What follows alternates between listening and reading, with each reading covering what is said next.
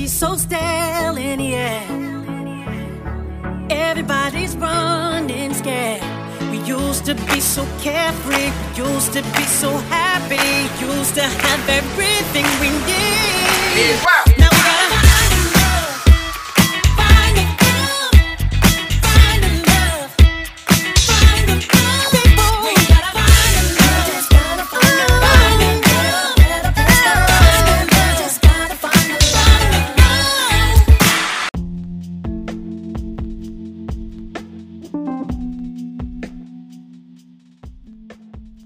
Welcome to Village Mentality, where melanated people are connected in spirit, love, and community. What's up, kings and queens? Beautiful people everywhere. It's your girl, CK McGee, and I am your host.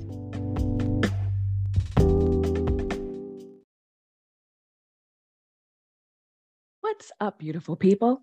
How's everyone doing?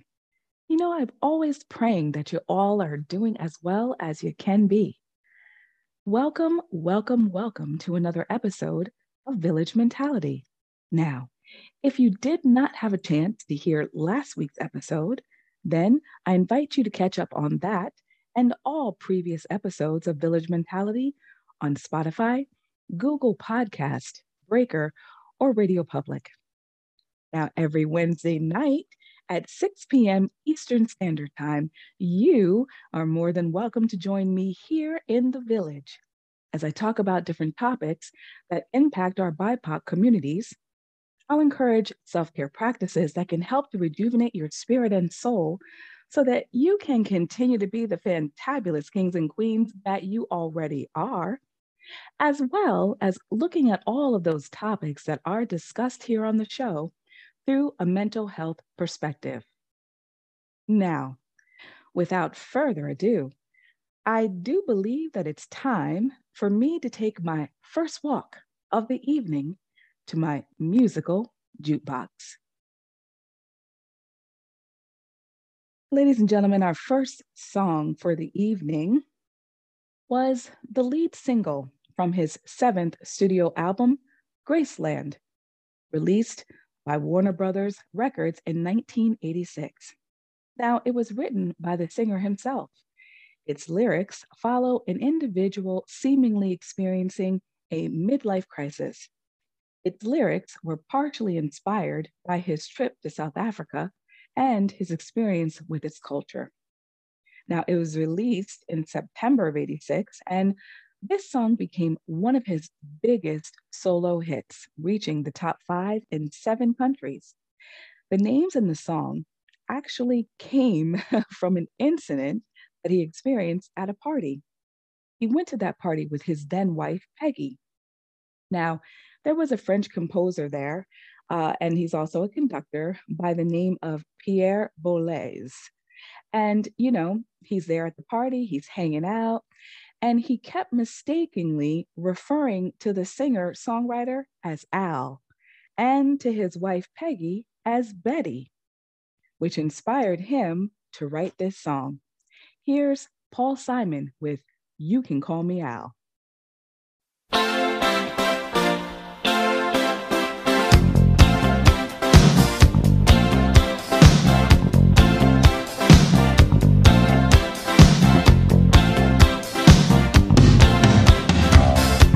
Walks down the street, he says, Why am I soft in the middle now? Why am I soft in the middle? The rest of my life is so hard. I need a photo opportunity. I want a shot at redemption. Don't want to end up a cartoon in a cartoon graveyard. Bone digger, bone digger, dogs in the moonlight. Far away, my well lit door. Mr. Beer Melly, Beer Melly, get these mutts away from me, you know. I don't find this stuff amusing anymore. Uh, if you'll be my bodyguard, I can be your long lost pal. I can call you Betty, Betty, when you call me, you can call me out. man walks down the street, he says, Why am I short of attention? Got a short little span of attention, and oh, my nights are so long. Where's my wife and family? What if I die here? Who'll be my role model now that my role model is gone? Gone. He ducked back down the alley with some uh, roly poly little bat faced girl. All along, along, there were incidents and accidents, there were hints and allegations. If you'll be my bodyguard, I can be your long lost pal. I can call you daddy, and daddy when you call.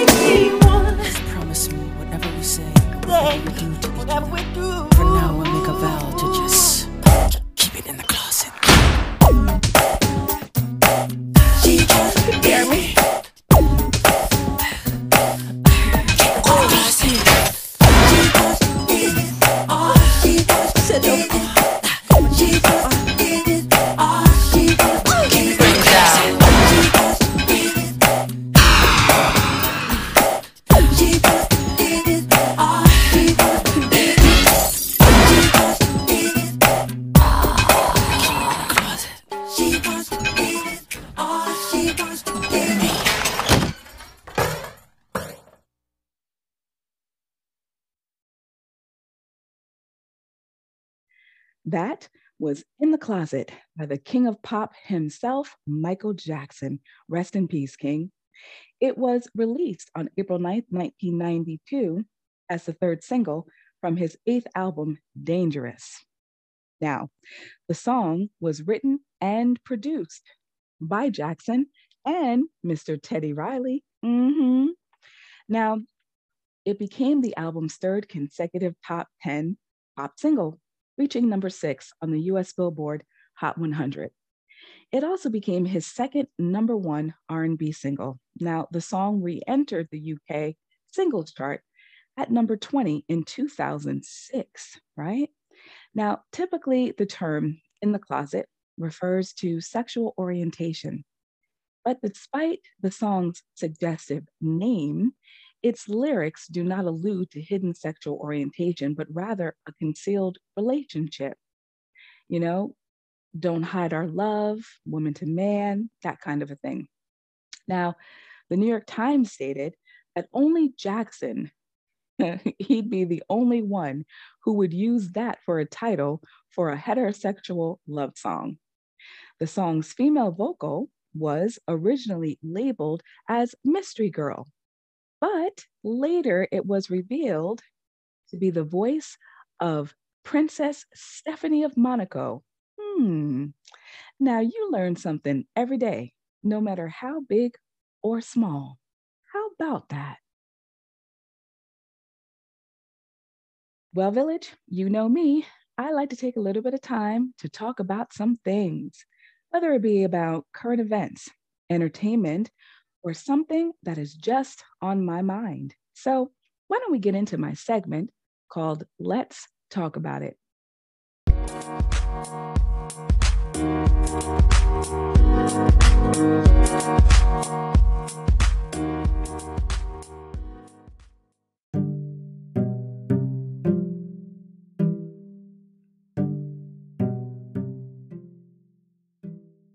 On November 30th, 2021, a mass shooting occurred at Oxford High mm. School in the Detroit exurb, which is an area outside the typically denser suburban area of a metropolitan area that has an economic and commuting connection to the metro area. And it also has low housing density and growth, right? It was in the Oxford Township, which is located in the state of Michigan. Now, Ethan Crumbley, 15 year old sophomore, was arrested and charged as an adult with one count of terrorism causing death, four counts of first degree murder, seven counts of assault with intent to murder, and 12 counts of possession of a firearm. He fired at least 30 rounds from a semi automatic weapon, 9 millimeter. And there was a point in which a video shows his attempt to coax some of the students who had barricaded themselves in a classroom for their own safety by pretending to be an officer. But fortunately, the students were able to discern that his language was not that of an officer, recognizing that it was the shooter himself. Now, since then, since this occurred, the district superintendent, Tim Throne, requested an independent investigation into the incident, which happens to be the deadliest school shooting at a UK through 12 campus since May of 2018.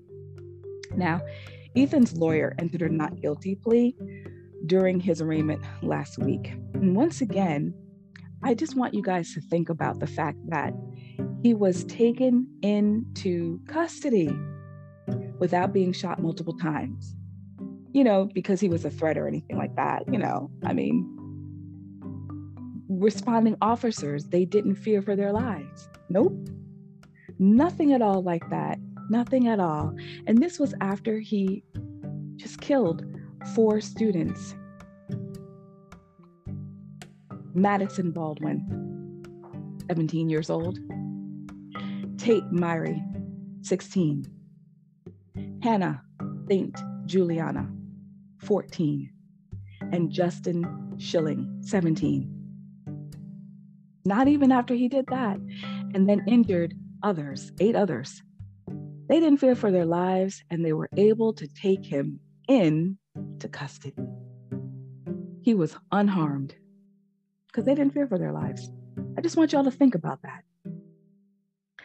Now, Tim Throne, the uh, district superintendent, he requested it, the investigation into this incident because he wanted there to be transparency. He wanted no stone to be left unturned. Mm-hmm. Okay, well, here we go. So here you have it the day before the shooting, which would be Monday, the beginning of a brand new week. In fact, the Monday after Thanksgiving, just to put it into context for you all, right? On Monday, a teacher saw the mm-hmm. suspect looking at photos of ammunition on his cell phone during class, which prompted a meeting with a counselor and another staff member. During that discussion, the student told them that he and his mother had recently gone to a shooting range and that shooting sports are a family hobby. Okay, that's what was written in the letter. Now, the school then attempted to reach the student's mother that day, Monday, but didn't hear back until the following day when his parents at that time confirmed his story. Okay, so you see a kid in class on their phone, which, first of all, just that alone, hello, what are you doing on your phone if you're in class? What is this homeroom? Is it a free period? What's what's going on here? But you notice that he's on his phone and he's looking at ammunition. Hmm. Now you're in a school. Hmm. And you know, just like I do, there is such thing, unfortunately, in this country where mass shootings can take place. Hmm. But yet, you call a meeting, okay, but let's hear what else happened after that. So, after the school officials were able to reach out to Jennifer Crumbley, his mother, regarding her son searching the web for ammunition, she texts him and says, LOL, funny, haha. I'm not mad at you, but you have to learn, little buster, you have to learn, little buddy, not to get caught.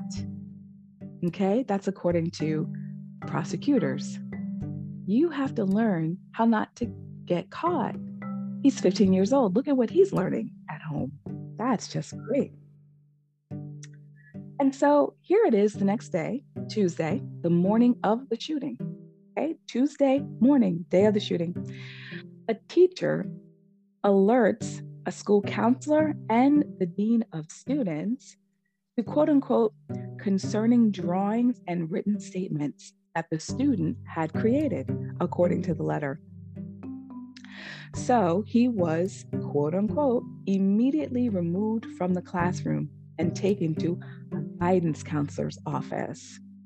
Yeah, we're going to a guidance counselor for someone who's drawing pictures that are disturbing. And the day before, who was found, you know, looking for ammo on their phone, a guidance counselor. I mean, unless guidance counselors mean something different these days than when I was going to school. I just find that interesting that you're going to the guidance counselor. But okay, let's keep going.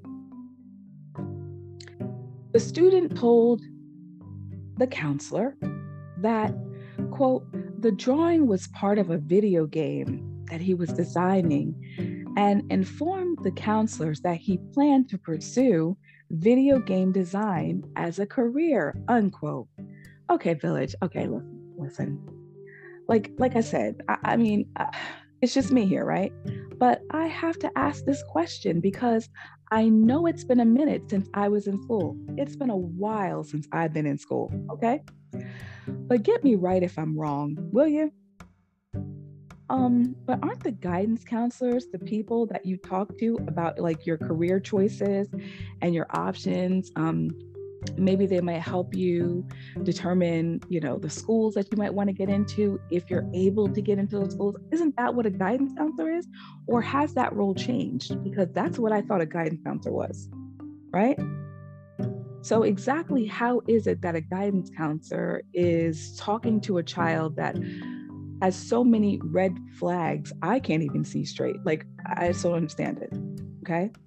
Because it just seems to me that when he made this announcement about the whole career and video, you know, design, game design, that that was like the first time the guidance counselor was hearing about that, right? It wasn't like the guidance counselor said, oh, yeah, yeah, yeah.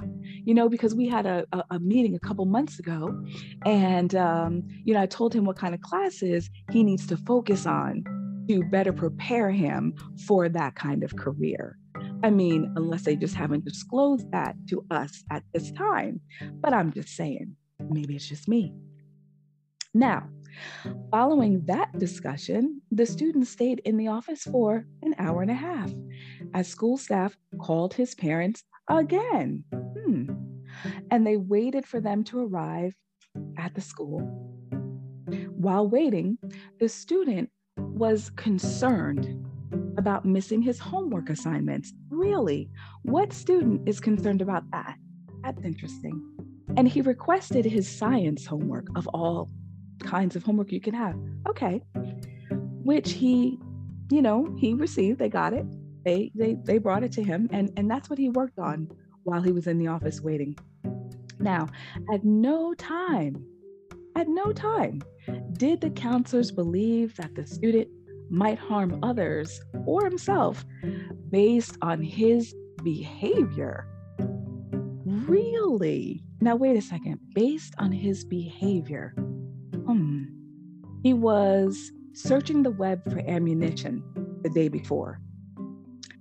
And now there are pics with blood in them, you know, and um, I believe that one account of the story says that he may have written a little special message on the pig that, I don't know, said something to the effect of the world is dead, right? So you're telling me that didn't cause anyone any kind of concern that he might harm himself or others, given the fact that there were like people in that picture with the blood and no? Okay, I'm I'm overreacting, obviously. Okay, let me stop because I'm overreacting. Sure, sure. Now, upon the parents' arrival and school counselors, you know, they they sat there and they asked specific probing questions. Okay? About Ethan's potential for self-harm or his intent to want to harm others. Now, the answers that he provided, quote, led counselors to again conclude that he did not intend on committing either self harm or harm to others, unquote. So you're telling me that not one counselor thought it was pertinent to ask him what the meaning behind the pics were? I mean, I know you sat here and you talked about you know, developing a video game. But even with that, really, what's the purpose of your video game? What's the end game? What's the result? What is it that you're hoping to have the player or the user of this game accomplish? And while you're at it, can you please explain to me exactly what this means here? Okay? Because, um, you know, people, let's be real. If you are playing a video game like like that, you know, there's such thing as a reset button. But you can't do that when you actually take people's lives in real life, there is no reset button. So, can you explain to me what this picture means? Did anybody ask that question? I mean, I know I would have. Saying. Now, the school counselors who were not concerned, remember, they weren't concerned based on his behavior and the probing questions that they asked, but yet they told the parents that they must seek counseling for their son within 48 hours. They even had a deadline. Wait a second. What? Wait, wait. Why are you telling them that they need to go and get counseling and do it in 48 hours or else we're going to contact the Child Protective Services? But wait a minute, you weren't concerned, right? His behavior and his demeanor were such that you really didn't believe that there was any harm being done. But now you're telling the mm-hmm. parents that they need to go and get a counselor and they need to do so quick and in a hurry. I'm confused. I just want to know like what I'm missing because I'm probably, I'm sure I'm missing something. I'm sure I am. I, I'm just going to say it. I'm missing something. Now, when they asked the parents to take their child home, can you just take mm. Ethan home? You know, probably better if he just goes home, right? For the rest of the day, the parent said, Absolutely not. We ain't gonna take him home. We gotta get back to work. And I'm gonna put work in quotes, okay? We, we gotta get back to work. So he's gonna stay right here, all right? It'll be your problem for the rest of the day. Okay. Okay. Go team. Now, I mean, after all, he didn't have any prior disciplinary actions on his record. The school counselors decided, all right, well, I guess we'll just let him go back to his class. We don't want to send him home where there's nobody there. Or m- maybe sending him home where there is someone there, but he shouldn't be in that environment. I mean, you know what I'm saying? However, you want to look at it. While we understand the decision, they say, that we made has caused anger, confusion, and prompted understandable questioning, right? And also the death of children and harm to others. Don't forget that part.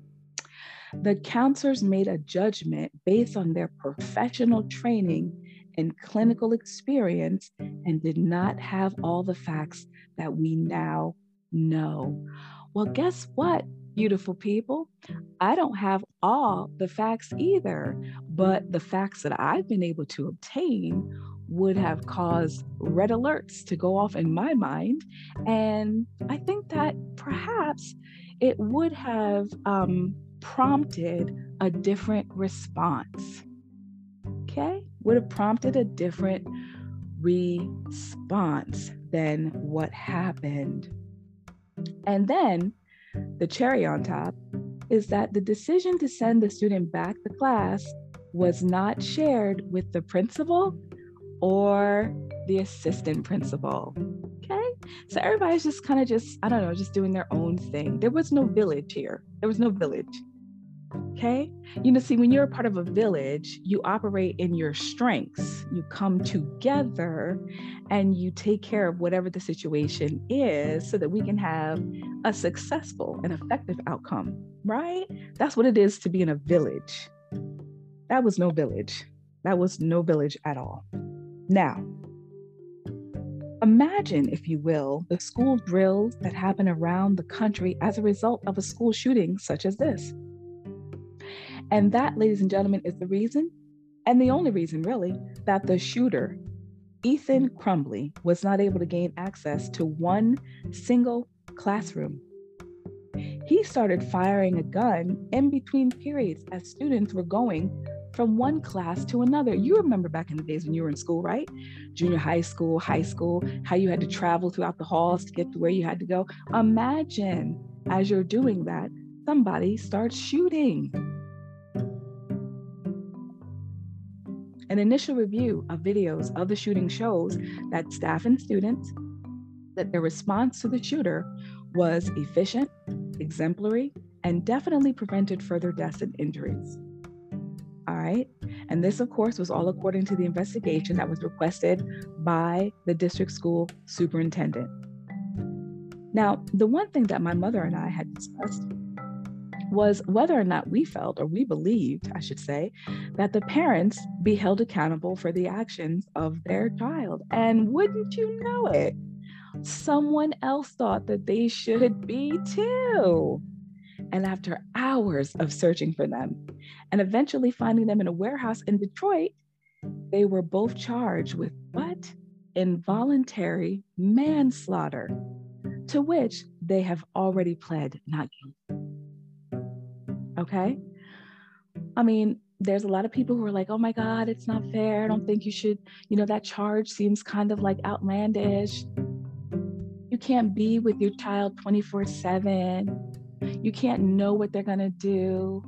Right, right. No, you can't know what they're going to do at all hours of the day, but you could participate. You could play a part, a role in what they end up doing because perhaps you could be, oh, I don't know, um, giving them a responsibility that they're not yet mature enough to handle.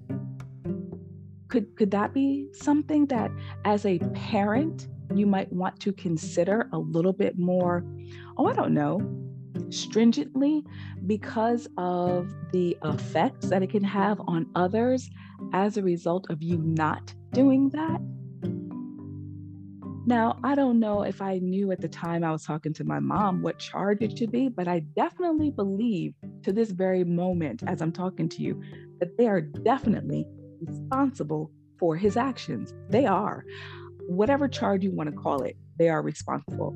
And it's that, to me, it's like time for parents to understand the connection between what they do or don't do and what their child does, and how there's a direct link whether you're with your child 24 hours a day or not, you are the one responsible for shaping them in this moment in time in their life with your beliefs, whatever they may be. Okay? And if you are someone who is going to put that type of responsibility into the hands of a child that's not mature enough to handle it, you're running the risk, you're taking the risk that something bad just might happen. And you know what?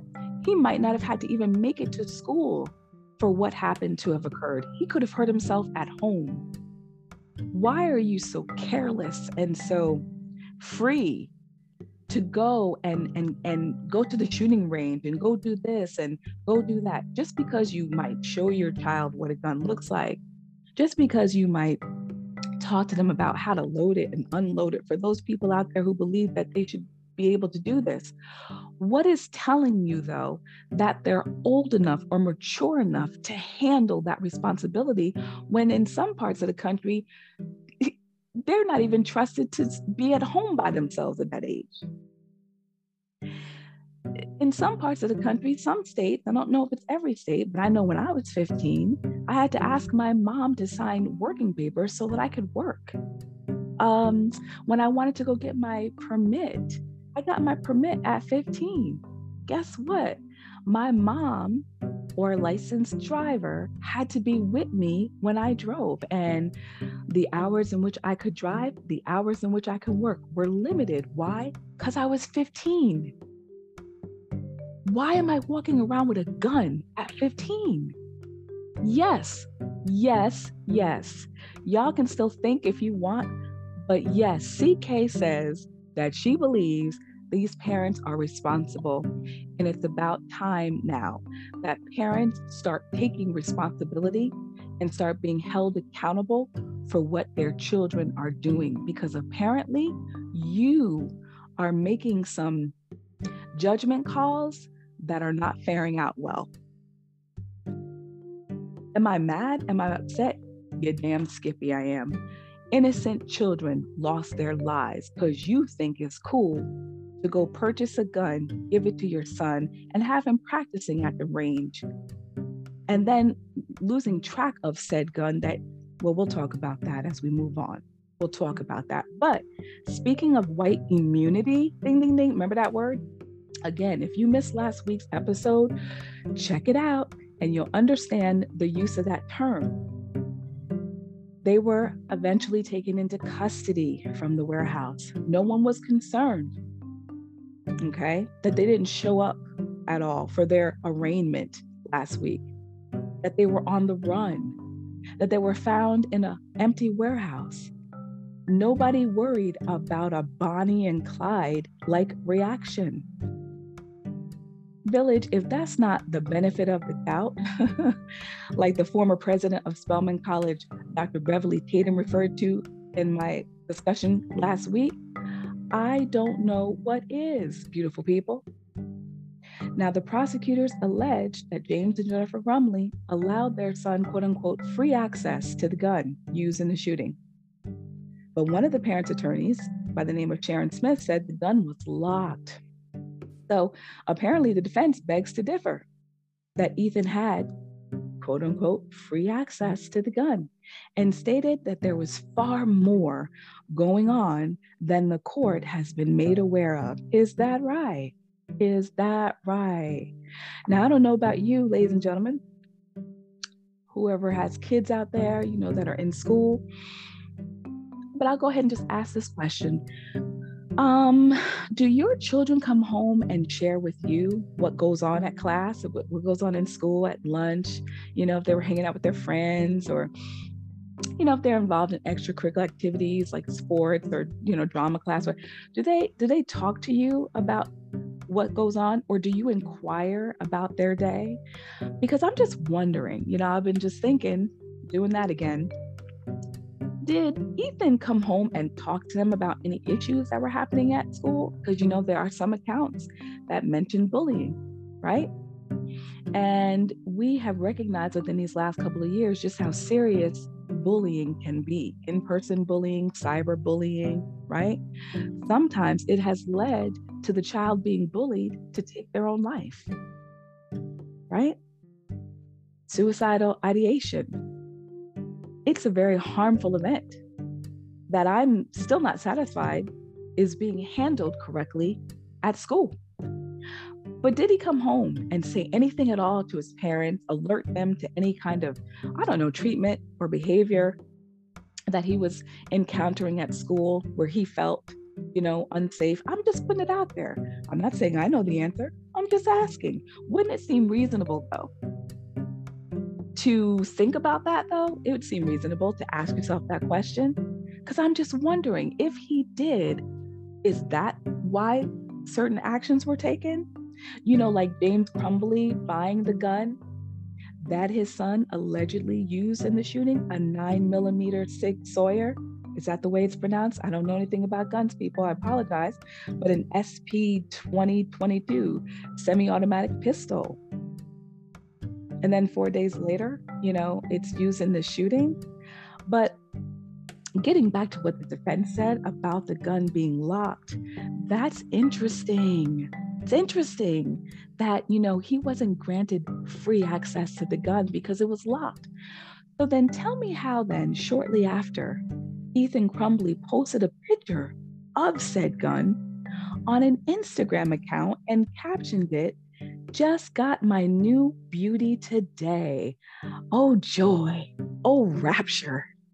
Right? And he even says, Sig Sauer nine millimeter. And oh, he added heart emojis. Aw, he was in love. He wanted the world to know it. Now, Jennifer Crumbley, she also posted about the gun that he didn't have free access to that was locked up and said on social media, calling it his new Christmas present. Yeah. You you mean the gun that he didn't have free access to was locked up? That gun? That's not the same gun that you and he took to the shooting range, is it? No, no. It, it's not the gun that could have possibly been in the backpack that y'all never checked at school. Not that gun. No, I mean, I'm just, listen, I'm just asking questions. I don't have all the answers. I really don't. I just wanted to ask the questions at least. You know what I'm saying? So it looks like both parents, James and Jennifer, um, bail was set at $500,000 each. Mm-hmm. Well, Village, we'll just have to see how things turn out. And I will be sure to keep you posted.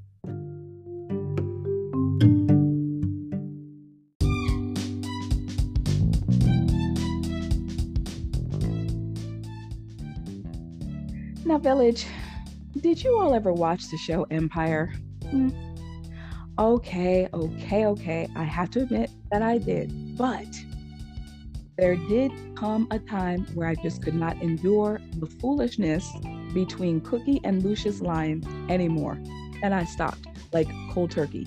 Stopped watching the series. Okay? I couldn't even stand to, to, to watch it to see how it was ending. I think I remembered that it was supposed to be like the series finale or what have you. I couldn't even I couldn't even hang in there. As long as I had watched it, it was like I just got to a point where I was like, no mas, no more. I couldn't take it. So, I mean, that's what happens when you start to grow, right? You start to evolve out of those things that you used to be like all crazy about. Yeah. So, even though I didn't see it end and I stopped cold turkey, something tells me that I'll be just fine. I'll be just fine. Now, as the Chicago Tribune reports it, it was colder than penguins' feet. now, I laugh, not necessarily because that was hysterical, but because I have a brother who would say something just like that. Okay. Now, this was the night and bear with me with these names, okay? I'm going to do my best. But this was the night that Abimbola Osundairo and his brother gathered their bleach ski mask and headed downtown, you know, to downtown Chicago, waiting to give a fake beating to actor Jussie Smollett. All right. Now, the plan for the hoax attack had been carefully laid out days earlier when Smollett revealed that he was upset that the folks at Empire weren't taking a threatening letter that he received more seriously. Okay? So, shortly before 2 a.m. on January 29, 2019, January 29, 2019, the brothers walked around Streeterville in the cold for a while, killing time until Smollett showed up at the prescribed location near his apartment building. Osundairo was telling the jury. Now, as soon as they saw the actor, they sprang into action. He said, Hey, aren't you that empire homophobic slur? And I guess there were some other words that were said. And his brother said, This is MAGA country. That's what the testifying, that's what the testimony said. All right. so he says, That's when I proceeded to punch him in the face. We tussled on the ground. I threw him to the ground. I bruised up his face. And then I saw some car lights and we ran away, right? But later on that afternoon, Osundairo sent a text and he was instructed to do so, where he was extending his condolences, which I find a a very um, interesting word, condolences. See, I'm very much about words, okay? And when I think about condolences, it's like it's about death, not because you got your butt whooped. Like, I, I okay, that's just me again. Sorry, but anyway, he was supposed to make it look like, oh my God, dude, what happened to you? No, say it ain't so. Oh my, oh, I'm I'm praying for your speedy recovery. That's what that was supposed to be all about, right? So while he is testifying, you know, on behalf of the, the prosecution, the defense, of course, is working very hard to paint the brothers as criminals and opportunistic liars, perhaps motivated by homophobia. Now, Osundairo's long awaited testimony, which continued into the evening, you know, on the first day of the trial, is a crucial part of the case against Smollett because the brothers' cooperation with police, it actually turned the actor from a victim of a racist and homophobic attack into a suspected hoaxer. So now, Smollett now faces felony charges of lying to police about the attack. Now, of course, there were all kinds of things that were brought up during the trial and while the trial's going on, right? But you all can read about those things at your convenience. I just can't. Y'all can read about those things if you want to know at your convenience. But here's the thing that gets me, Village he is accused of setting up this hoax, right? And the reason they say that Jussie set up this hoax was because he wanted to gain some favor. He wanted to, oh, um, I don't know, improve his status at Empire, you know? He wanted to be taken seriously, dang it. You know, and and after after being punched in the face, hustling on the ground, having bleach poured at him, and then having two black men yell at him, This is MAGA country. After all of that, after all is said and done, the damn show was canceled. I mean, I mean, to add insult to injury, the, the show was canceled. Okay? I suspect that this would be a good time for Alanis Morissette to tell us just how ironic this really is.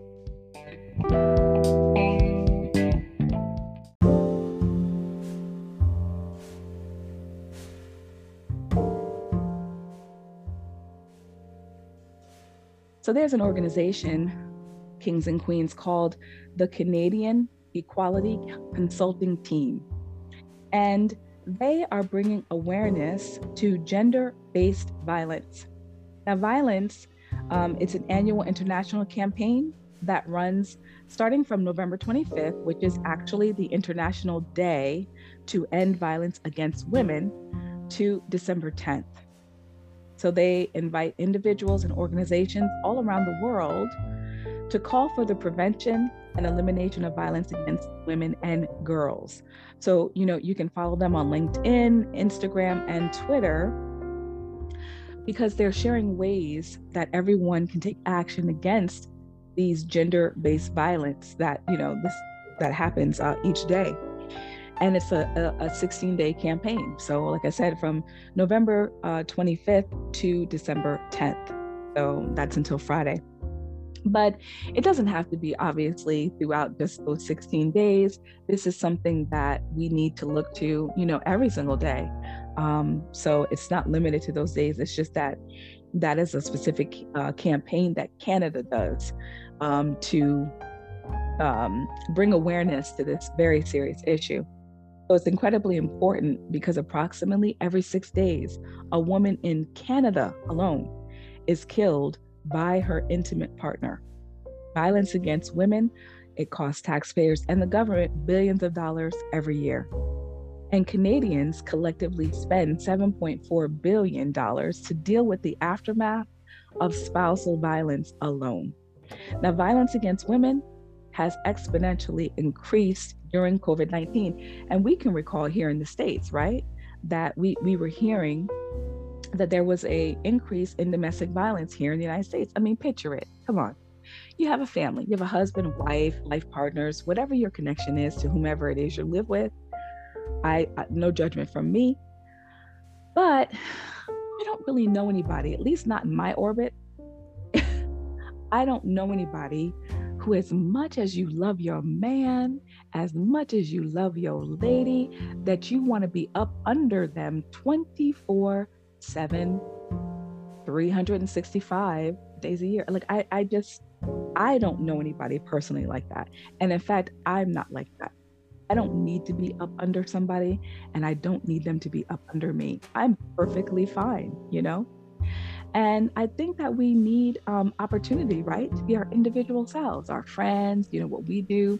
So everybody goes to work or, you know, you might go to school or whatever it, it, is, but you have that period of time away from each other, right? And I don't know, don't you like the idea of coming home later on? Hey, what's up, baby? How you doing? How was your day? Mwah, mwah.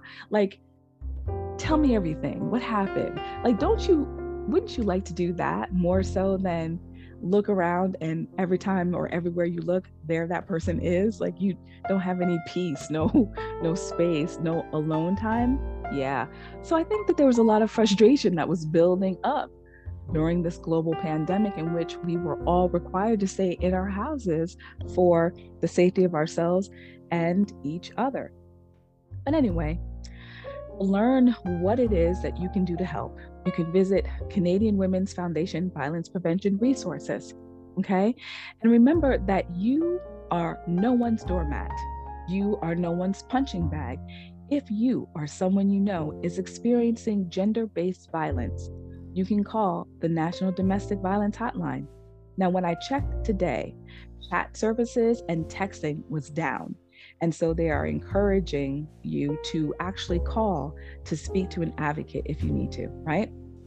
Now, the number is 1 800 799 7233 or 1 800 799 SAFE, S as in Sam, A as in Apple, F as in Frank, E as in England. It is free and it is confidential and it's available 24 7.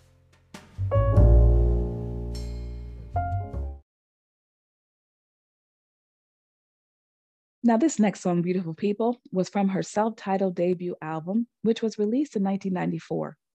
It's a mid tempo track that features a thunderous beat and it describes a flirt with a boy who the singer wants to convince of her loveliness.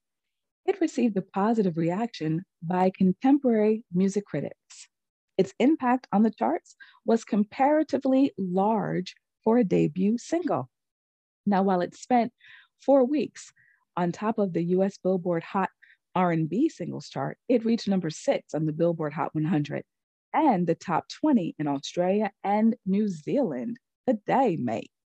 Now, in 1995, a hip hop remix with new lyrics from female rappers MC Lyte, Queen Latifah, and Yo Yo came on out.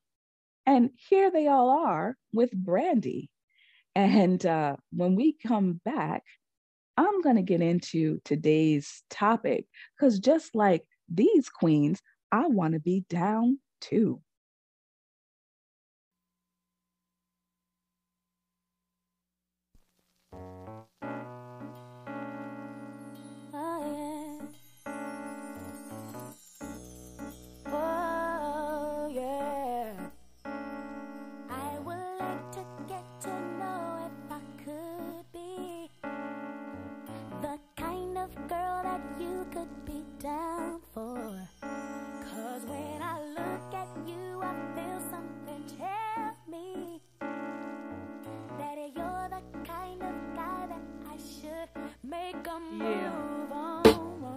Get exotic with the melodic tune. I get hypnotic with the moon, but you got to put me down soon. I flip a sideshow if you come my way. Down, and around, even sideways. I'm about as ready as the light can get. We can go all out. I ain't afraid of the sweat, but yet. I bet you got the techniques to freak a girl inside out. What's that all about? Can I have some of that? You gotta put me on. Word around town is your nine men strong. I wanna be put on in the worst way. Since the first day, I think it was a Thursday. You be that brother that I wanna sink my teeth in. Make me wanna ask, I like the way you be with all that personality. But I got flavor too. You need to get with me.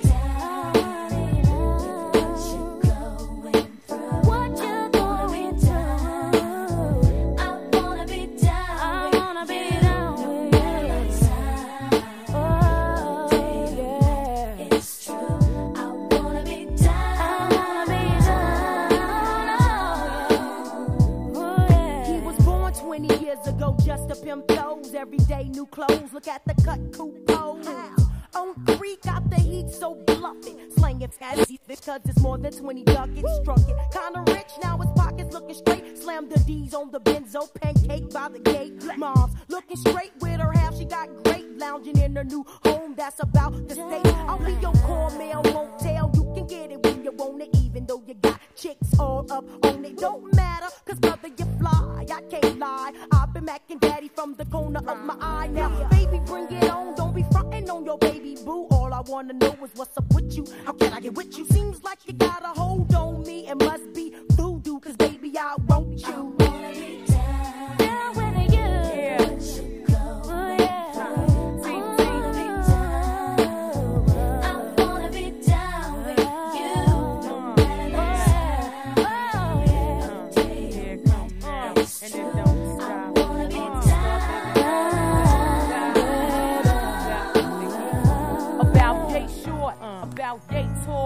About so big, uh-huh. about so small, yeah. about this length, uh-huh. about this width, uh-huh. about this flow, Word. about this gift. Yeah. Instinctly and me right up your alleyway. Skip the moet, let's chill with some Alizé. Enough stressing all day. Let me massage your mind as my mental starts to play. A ghetto sauce you are, and I'll be your sexual chocolate bar. And I gotta keep strong for the cause, and you gotta keep strong for the tours. Brother, man, and me, damn the family. What else could we be with no one understands us but we? You were the first to tame me. Uh, big teeth. I'm out.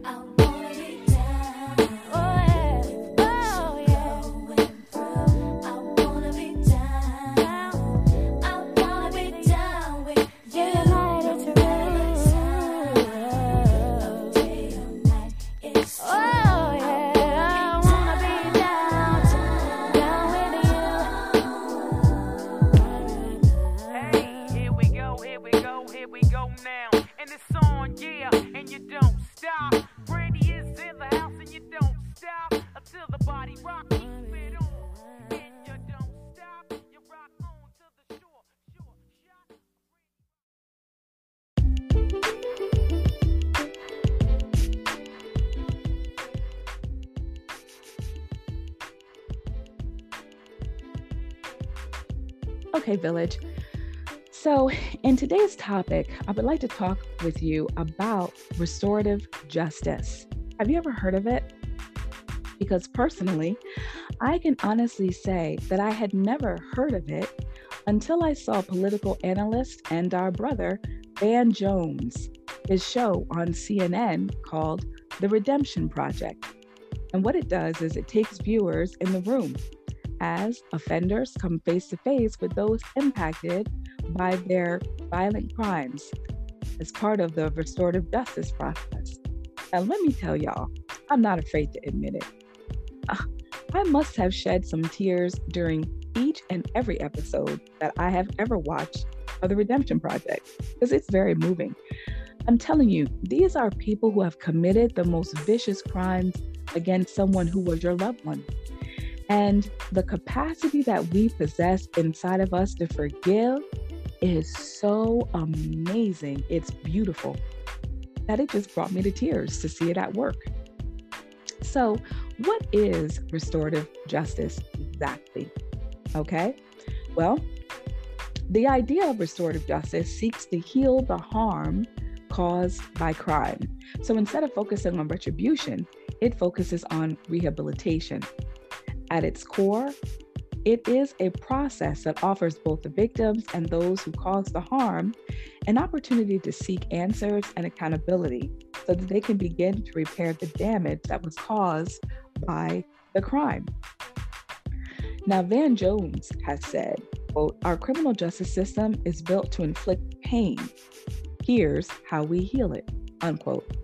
And he, of course, was referring to his project. So, one thing, beautiful people, that I've been discovering since I started this show, Village Mentality, is that there is more than one way to see things. And when we think about restorative justice, it's not just simply confined within the four walls of our criminal justice system, but it in fact extends beyond that. And I'd like to take a look at how restorative justice is utilized by teachers and school administrators. Now, I do not know about you, but when I was in school, if there, um, let me see, when I was in school, if um, if there was something that you did right that was completely out of order, then you were punished for it. You either received in school or out of school suspension, right? I think if you were in school, it was called detention, and then out of school suspension, something like that.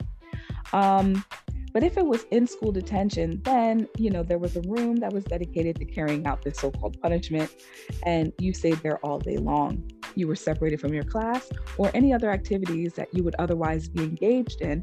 And the amount of time that you spent there was based on what it was that you did wrong, right?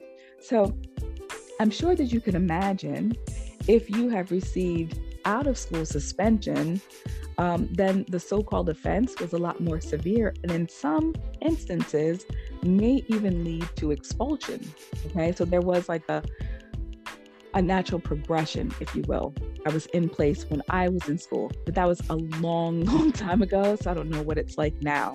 But from a teacher's point of view, you know, they may be wondering what is the alternative to this, you know, traditional discipline and whether or not it can work. That is where restorative justice comes in. Now, most schools they use punitive discipline systems. You break a rule and you're punished with detention or even suspension. But these systems can interrupt a student's education and lead to further bad behavior. And they also do not provide kids with any skills for working through issues with others. So that's why some schools are taking a look at restorative justice instead. Now, I don't know about you, kings and queens, but I am a part visual and part tactile type of a learner, which means I need to see what you're talking about and then I need to do it so that I can get the feel of it. That's how I learn which, by the way, is one thing that's always important to know when you're going to teach somebody something new, right? To determine what kind of learner they are so that you can be more successful in teaching and they successful in learning, right? You're setting everybody up for success when you um, understand that. So, with that in mind, I invite you to visualize with me a tale of two schools. All right? Can you see the school in your mind? A tale of two schools. Now, we're first going to talk about the school that has the zero tolerance education system. All right? This is zero tolerance education system. So imagine that on a daily basis, students, including your student, which is your son or daughter, both, they are greeted by metal detectors and they are searched by police. Mm.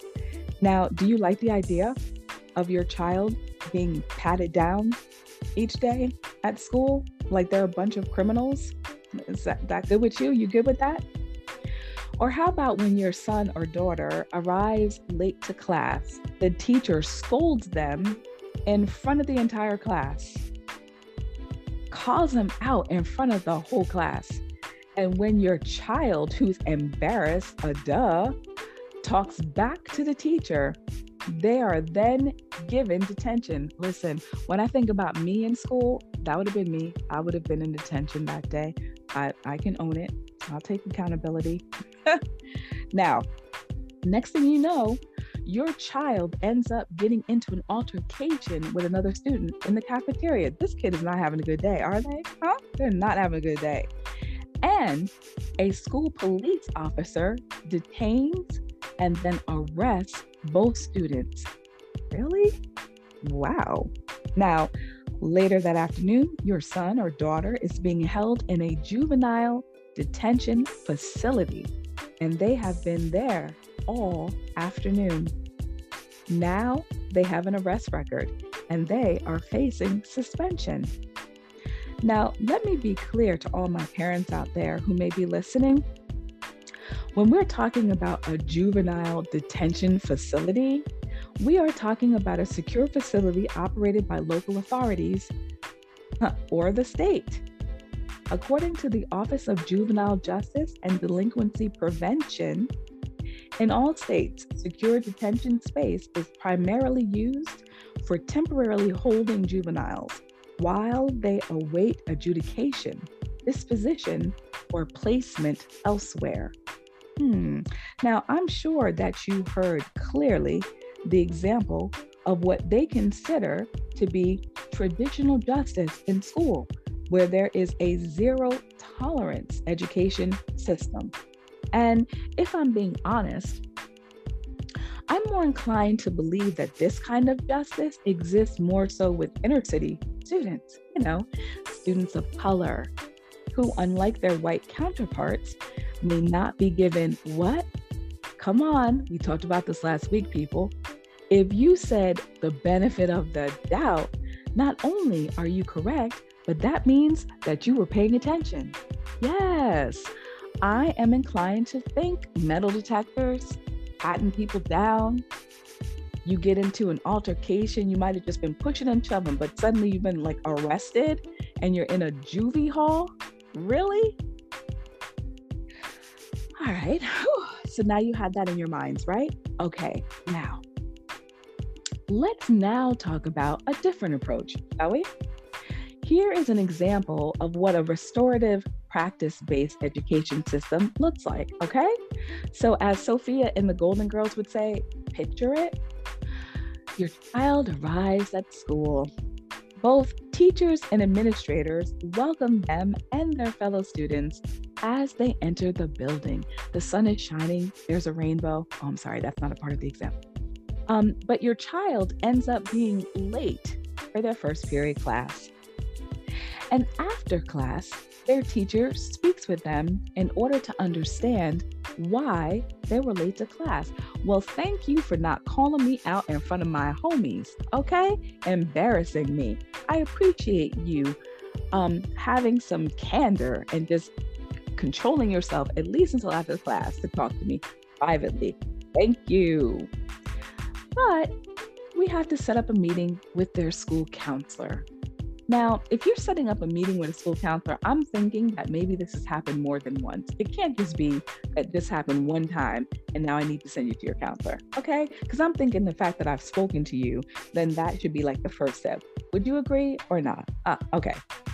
Now, as they walk to the cafeteria, your son or daughter, that is, they end up getting into an altercation with another student. I mean, really, they're still having a rough day, even in this model. Okay. Now, student peer mediators, that excites me. Student peer mediators, because mm, I would love to know that such an option exists in schools today. And if not, in the future, I'm coming for you because it should exist in every school. There should be some student peer mediators. There should be uh, some kind of a therapist. Somebody should be on site and not just when uh, uh, there's a mass shooting. Every day, there should be somebody there. And support staff. They all intervene, right? And they have both students sit down together and they all work to de escalate the situation. Mm, mm, mm. There's another beautiful word de escalate. Now, Later on in the day, your child and the student that they fought with agree to help clean up the cafeteria together during a free period. Nice. Now, and more importantly, a meeting is called with you, your parents, the counselor, okay? Everybody is all in the room together, right? So that we can resolve the problem which we find out actually began at home. Now, how many of you were thinking during this example that it wasn't just necessarily about school? Okay. And I think that it's really important to say that a lot of times adults forget to see that children are little people who, like them, have thoughts and feelings, and they too can have difficulty navigating their way through life. Children are easily dismissed because they're just seen as kids, but there are a lot of things that children go through, and parents have a tendency to not think about how the things that they're dealing with, like homelessness or unstable housing, as a food insecurity, substance abuse, how it can impact them too. Now, if you as an adult are having a hard time dealing with these things, how, pray tell, in the world do you expect that your children can deal with it, right? And there may be things that they're dealing with that you're not even aware of bullying, bullying. Unfortunately, it could be molestation. Okay. Um, they could be um, I don't know, having questions about, you know, their gender, their sexuality. There's a lot of things that can be going on in your child's mind that you're not even aware of. And they might be struggling with mental health. Perhaps they're depressed or anxious. These are things that they might be keeping from you you know, because they don't want to bother you. They see maybe mommy and daddy is busy and they don't want to be a problem. They don't want to complain. But meanwhile, they're holding all this stuff in their little bodies, in their minds, and they have no support to deal with those things, right? And that's a lot. That's pretty heavy for a kid. And so you're not aware of it as a parent. And they end up carrying that all to school. And it affects their ability to participate in class and other activities. Your child all of a sudden starts acting out. You know, if your child was you know, usually seen as one way, calm and quiet, now they're acting out, more than likely to see that kind of change in their personality, you know, that's something that you need to like be aware of. Or if your child previously was outgoing, a people person, but suddenly now they're quiet, those are the kind of things that you got to pay attention to, you need to pick up on. Now, restorative justice is a theory of justice that focuses on mediation and agreement rather than punishment. So offenders, they have to accept responsibility. They have to be willing to accept that responsibility for the harm that they've caused and be willing to make restitution with the victims. Now, Indigenous people, our Indigenous brothers and sisters from the Maori, okay, and I hope I pronounced that correctly. I mean, no disrespect if I did. They have used the system of restorative justice successfully in their communities for generations, right? Now, in recent years, various countries have tried the practice in an effort to make their criminal justice systems more effective. This led to the exploration of restorative justice in their schools, especially those with high rates of student misbehavior. So, in California, the Oakland Unified School District began using this program at a failing middle grade school back in 2006. Within three years, that pilot school that used this program saw an 87% decrease in suspension with a corresponding decrease in violence. The practice was so successful that by 2011, Oakland Unified School District, they made restorative justice the new model for handling their disciplinary problems, right? But let's talk about what some of the basic practices of restorative justice is, right? It's about building relationships. We're striving to be respectful to all people involved.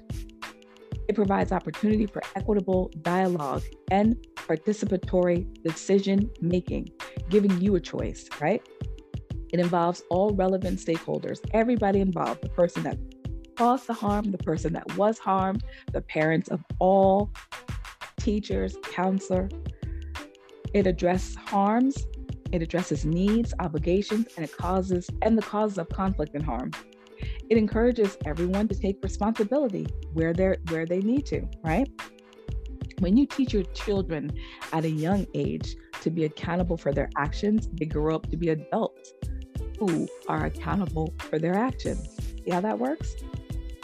When what you need to remember is that if crime hurts, then justice heal. And the focus is on repairing harm if it has recurred, excuse me, occurred.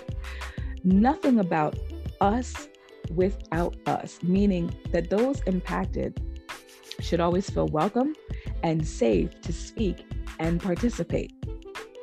Also, there is simply no substitute for the personal. So, building respectful relationships is foundational and it's an outcome of any process. Knowing that this can work and that I can live with it.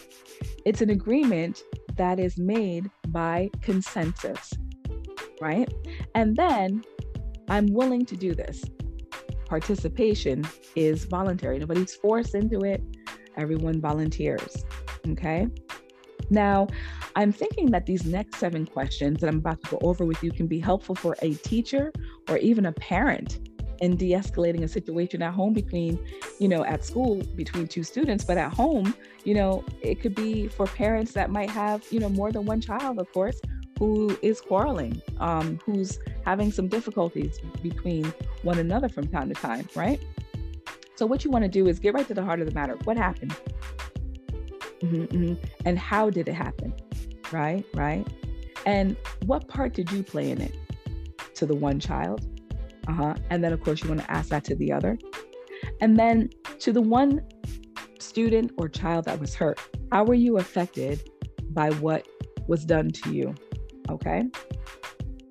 Mm-hmm, mm-hmm. And who else, asking the child that has committed the harm, who else was affected by what you, besides this person that you hurt? who else do you think is affected by what you did? The fact that you hit that person or you pushed them or what have you. Do you think that maybe their parents might be harmed? Right? Do you think that maybe other students could be harmed because they see the way you're treating this student? Right? That kind of a thing. Getting getting them essentially to see the bigger picture, to understand the ramifications of their actions, right? Now, what can you do to repair the harm? Hear what that child, that student has to say. You know, uh, it's interesting to see how a child's mind works, what they're thinking of, and they might surprise you, right? And then lastly, what do you need to what do you need to do to make it right? How can you make this better? What do you think needs to happen to make this better, to make this up to your sister, to make this up to your brother or students at school? Now, one of the teachers one of the first teachers, actually, to use restorative justice in the classroom was Roxanne Playson. And she's a teacher from Fresno, California. And she does offer us a real world, you know, school or classroom example of how restorative justice works in her school. Now, first of all, she worked with her students to write what they call a respect agreement. That's cool. I can dig it. Now, together, they worked to determine how they would treat each other to create a positive classroom community. If a student violated that agreement, she would remind them of the agreement and she would ask them if they still wanted to honor it.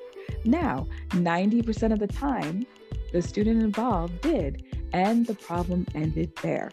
But if the problem continued, she would work together with the student to find a solution it is important to say to the student or to the child, you know, that could be at home, here's the problem. Now, what do you think that we can do to fix it? She says the message that you are sending to the child is that I'm not against you, right? I am for you and I want you to succeed. So here's the example that she gives us of something that actually happened in her um, classroom. So two of her eighth grade boys, they broke a paper towel dispenser in the bathroom. Now, at first, no one wanted to admit responsibility. Playson told them, listen, we have a restorative discipline system here. So someone, we have to accept responsibility and we need to do that so that we can make things as right as possible. But we can't do that unless someone accepts responsibility. So then the boys admitted that they'd done it. She called a meeting with all people involved or affected by the incident. So that was the boys, their parents, and the custodian. They talked about what happened, and everyone present at the meeting had a voice. In that process, the custodian had a chance to let the students know how difficult it is to replace a dispenser. She said, it actually gave the students incredible knowledge of a real world situation in a way that suspension never could. And relationships improved instead of being damaged. Now, one of the students couldn't even afford to replace a dispenser. So, guess what they did? They suggested themselves that they could work with the custodian to pay their debt. And turns out that this young king enjoyed it so much that he continued to help the custodian long after he paid restitution. Now, I had thought about this, and I'm not sure if you have, but it is a question that has been asked. Does restorative justice address racial justice? Now, y'all know I'm not going to leave that subject out. Come on now. I'm an African American woman. Now, so to quote the Oakland Unified School District, quote, there is no restorative justice without racial justice, unquote. So let's remember, beautiful people, I mentioned earlier that the Maori were noted with being the indigenous community who is at the root of this practice, and they established it centuries ago. And we need to make sure that the participants in this process are encouraged to remember how racial privilege and prejudice affect them all. Now, the Center for Court Innovation runs restorative justice programs in five underserved Brooklyn schools. Shout out to Brooklyn. They want to address the subject through a racial justice lens. Remember that restorative justice is about accountability and repairing harm. Okay. So, a good question would be what about accountability? You know, what about accountability for the system that has produced these underserved and essentially segregated schools? And then it turns around and punishes the kids for reacting to that neglect. What about that? Huh? What about that? So, in other words, schools must address racist policies and practices along with restorative justice efforts. The reason why I love that example, to be quite honest, is that people who are proponents of restorative justice don't want to give you the impression that restorative justice alone is what works. It can work in more simplified cases, but in something that could be a little bit more complicated, it can work in conjunction or in combination with something else. But that it's there, it exists because it doesn't want to cause harm, it wants to heal. So that's the premise. And that's why it can exist, excuse me, in schools, at home, and in our criminal justice system, right? Now, they can use the system, right, to help historically privileged, or as we learned last week, students with immunity. And if you don't know again what I'm referring to, then you need to check out last week's episode to make amends to the victims of long-standing prejudices. Now, they do admit that this is a tricky topic and a fairly new one. So you see, some people think that the old school is whack, but I see more than ever that what it is, what's what's indeed whack, is an inability to see how significant a role that the so-called old school, in this case, our indigenous brothers and sisters had in shaping the ideas that we as people today are beginning to utilize as we look for ways to come to solutions that are equitable for everyone who has a seat at the table and to have a willingness to make room for those who we must provide seats for at said table so that we can continue to evolve because that's the thing, people. We are constantly doing, constantly growing. And hopefully, we are becoming better and better as we learn more and more individually and hopefully as a village. See what I did there?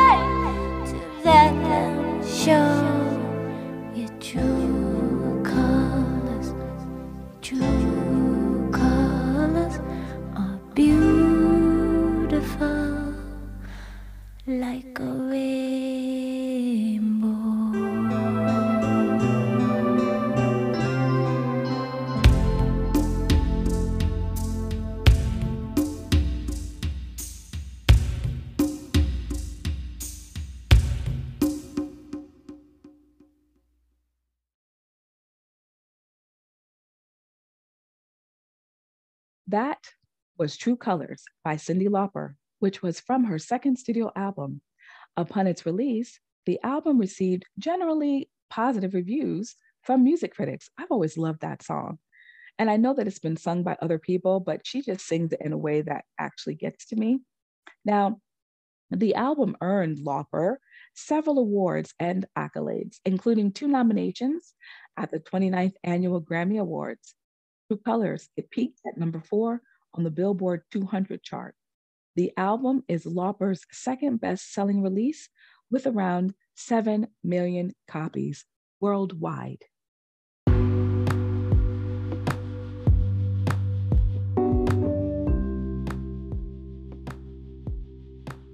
Okay, Village, it's time for this week's inspirational story.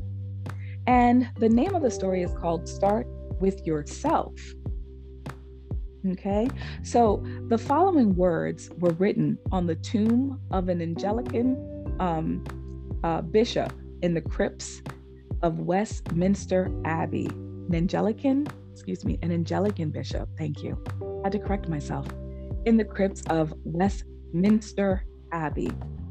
And here's what it says When I was young and free and my imagination had no limits, I dreamed of changing the world.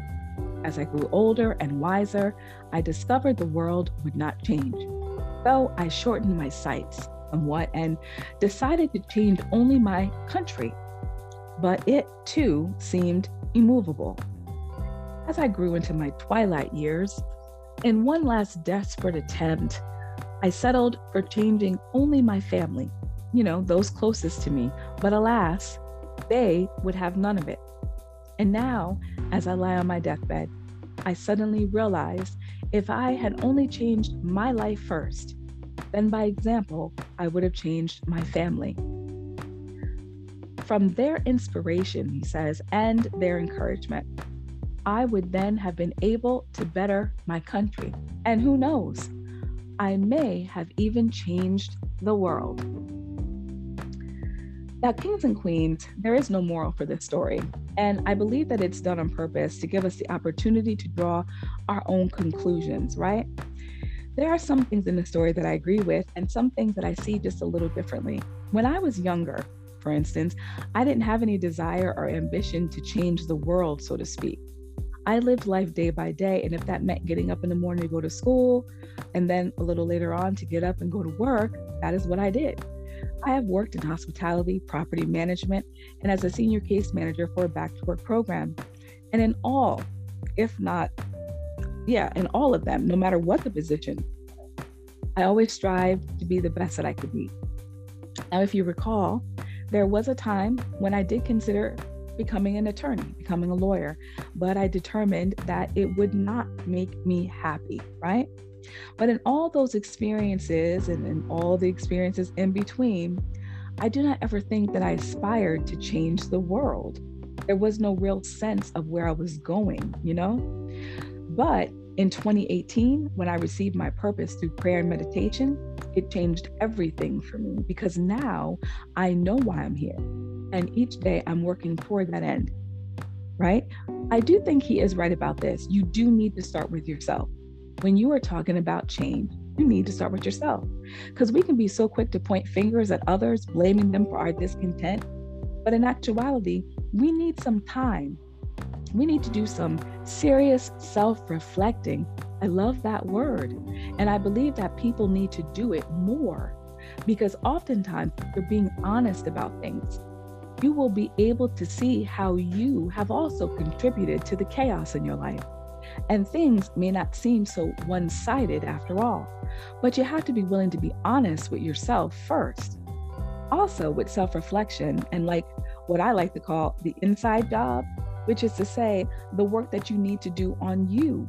All the things that you've been looking for in other people, you will discover that you need to see those things in yourself first. Once you do, once you do, you're not going to require them from anyone else.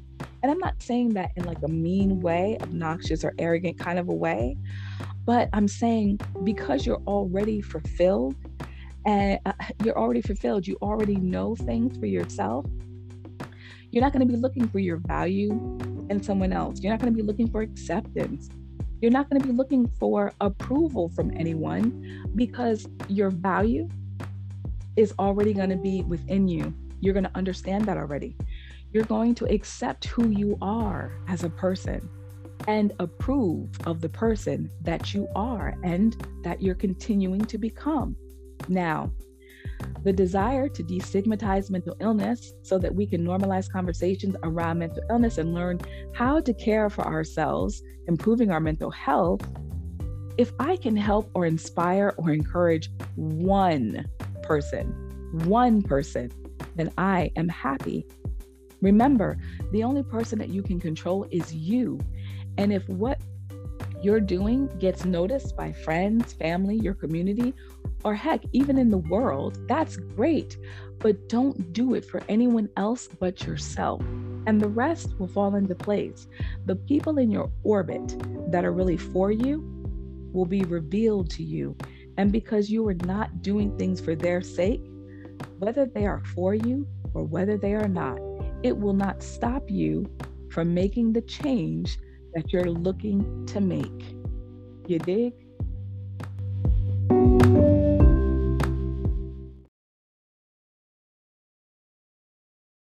Now, this is the seventh studio album by this English singer songwriter, and it was first released in 1973 as a double LP.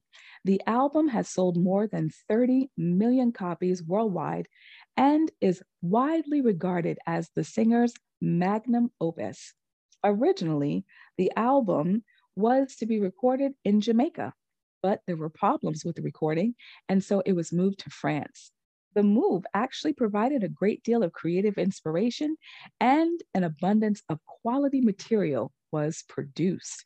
The album was inducted into the Grammy Hall of Fame in 2003 when it was also included in the book 1001 Albums You Must Hear Before You Die. now, in 2020, the album ranked 112 on Rolling Stone magazine's list of 500 greatest albums of all time. The album was inducted, um, as I said before, into the Hall of Fame in 2003. So it actually did very, very well.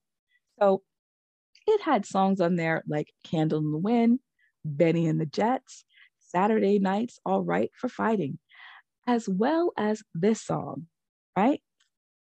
Goodbye Yellow Brick Road, Sir, excuse me, by Sir Elton John.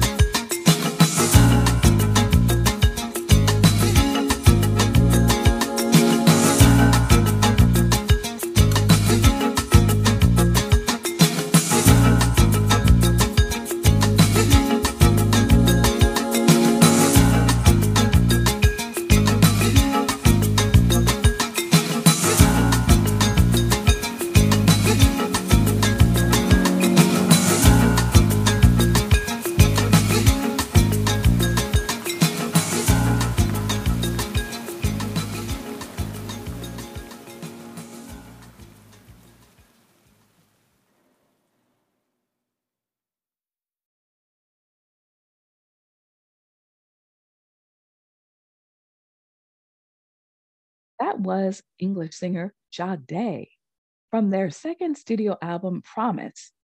It was released on October 12, 1985, as the album's lead single. While the song peaked at number 31 on the UK singles chart, it fared considerably better in the US, where it reached number five on the Billboard Hot 100 in March 1986, remaining in the top 40 for 13 weeks. It also became the band's second consecutive number one single on the Billboard Adult Contemporary chart following Smooth Operator. Now, Sade sings proudly and boldly about how she is given love, which brings out the best in her. The quiet storm vibe allows one to stand and groove dance to the soulful, peaceful sound of the song.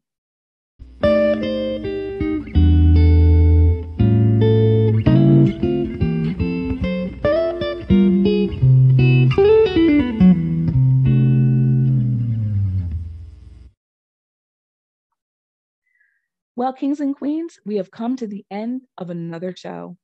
I do hope that the information provided will be of help to you. And remember, it is always a good idea. I always encourage you guys to do your own research, no matter what the topic, especially if your life is involved. Thank you, thank you, thank you so much for joining me here in the village, for tuning in for another episode. And I'm looking forward to seeing you all again next Wednesday evening at 6 p.m. Eastern Standard Time.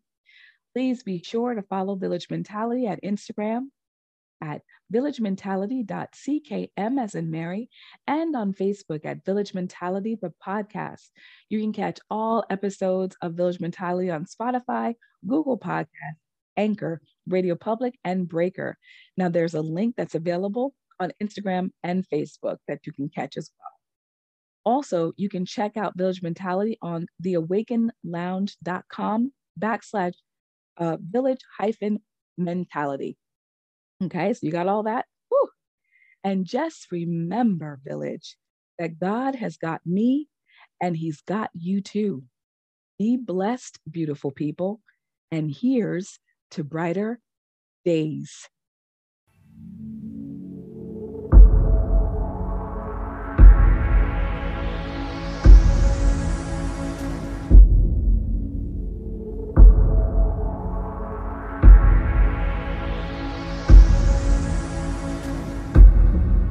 Energy so the air. Everybody's running scared We used to be so carefree, we used to be so happy, used to have everything we need.